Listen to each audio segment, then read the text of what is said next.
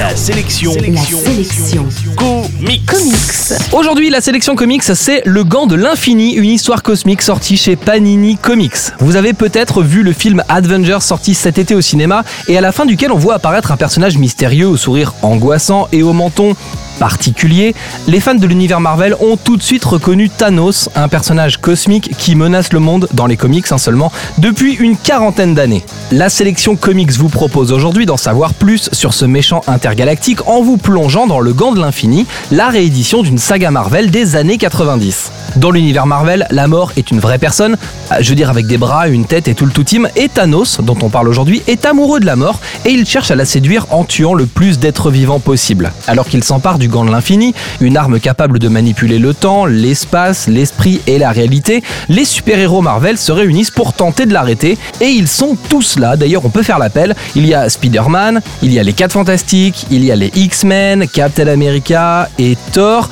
Tous les personnages de Marvel sont à l'affiche de cette super production intergalactique. La première publication de cette saga du Gant de l'Infini date aux États-Unis de 1991 et cette réédition de Panini Comics permet de découvrir pour pas cher l'intégralité de cette saga à condition de vous habituer aux couleurs criardes et aux super-héros dans leur version de l'époque. Les looks de Thor, de Hulk ou des X-Men ont en effet plus ou moins bien vieilli, mais surtout c'est le personnage d'Adam Warlock qui tient le haut de l'affiche de cette saga, un personnage comme on les aimait à l'époque, avec un une cape, une coupe de cheveux digne de la série télé K2000 ou d'un épisode de Code Quantum. En bref, la sélection comics aujourd'hui c'est le Gant de l'Infini, une saga cosmique gentiment désuète, c'est dispo chez Panini Comics et ça coûte dans les 16 euros.